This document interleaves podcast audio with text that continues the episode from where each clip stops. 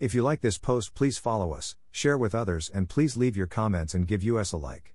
From Pastor Chris White, we trust the Holy Spirit is doing His work in your hearts. The Lord bless you all, have a beautiful, joyful day. Que el Señor los bendiga. For more information about us and this topic, click here, diningwithjesus.net. Please follow us and share with others. Translate this site into your preferred language. Look for our Google Translator in our home page, diningwithjesus.net. Traduce es sitio en tu idioma preferido. Busca nuestro traductor de Google en nuestra página de inicio va, diningwithjesus.net. There is a sense in which God loves everyone in the whole world. John 3:16, 1 John 2:2, Romans 5:8. This love is not conditional. It is rooted in God's character and based on the fact that he is a God of love. 1 John 4:8, 16. God's love for everyone could be thought of as his merciful love, since it results in the fact that God does not immediately punish people for their sins. Romans 3:23, 6:23. Your Father in heaven causes his sun to rise on the evil and the good, and sends rain on the righteous and the unrighteous. Matthew 5:45. This is another example of God's love for everyone, his merciful love, his benevolence extended to everyone, not just to Christians. God's merciful love for the world is also manifested in that God gives people the opportunity to repent. The Lord is not slow in keeping his promise. Instead, he is patient with you, not wanting anyone to perish, but everyone to come to repentance. 2 Peter 3 9.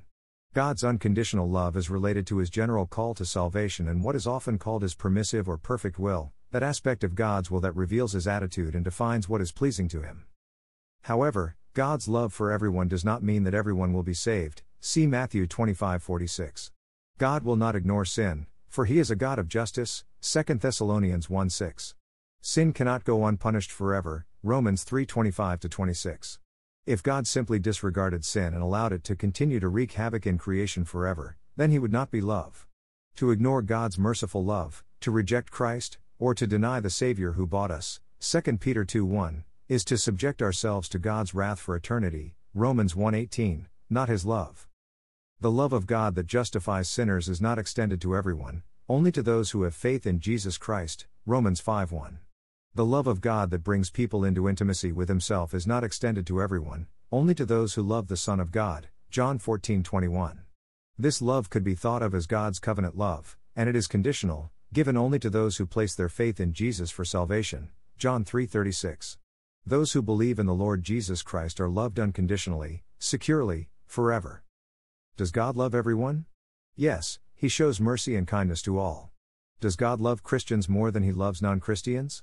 No, not in regards to His merciful love. Does God love Christians in a different way than He loves non Christians?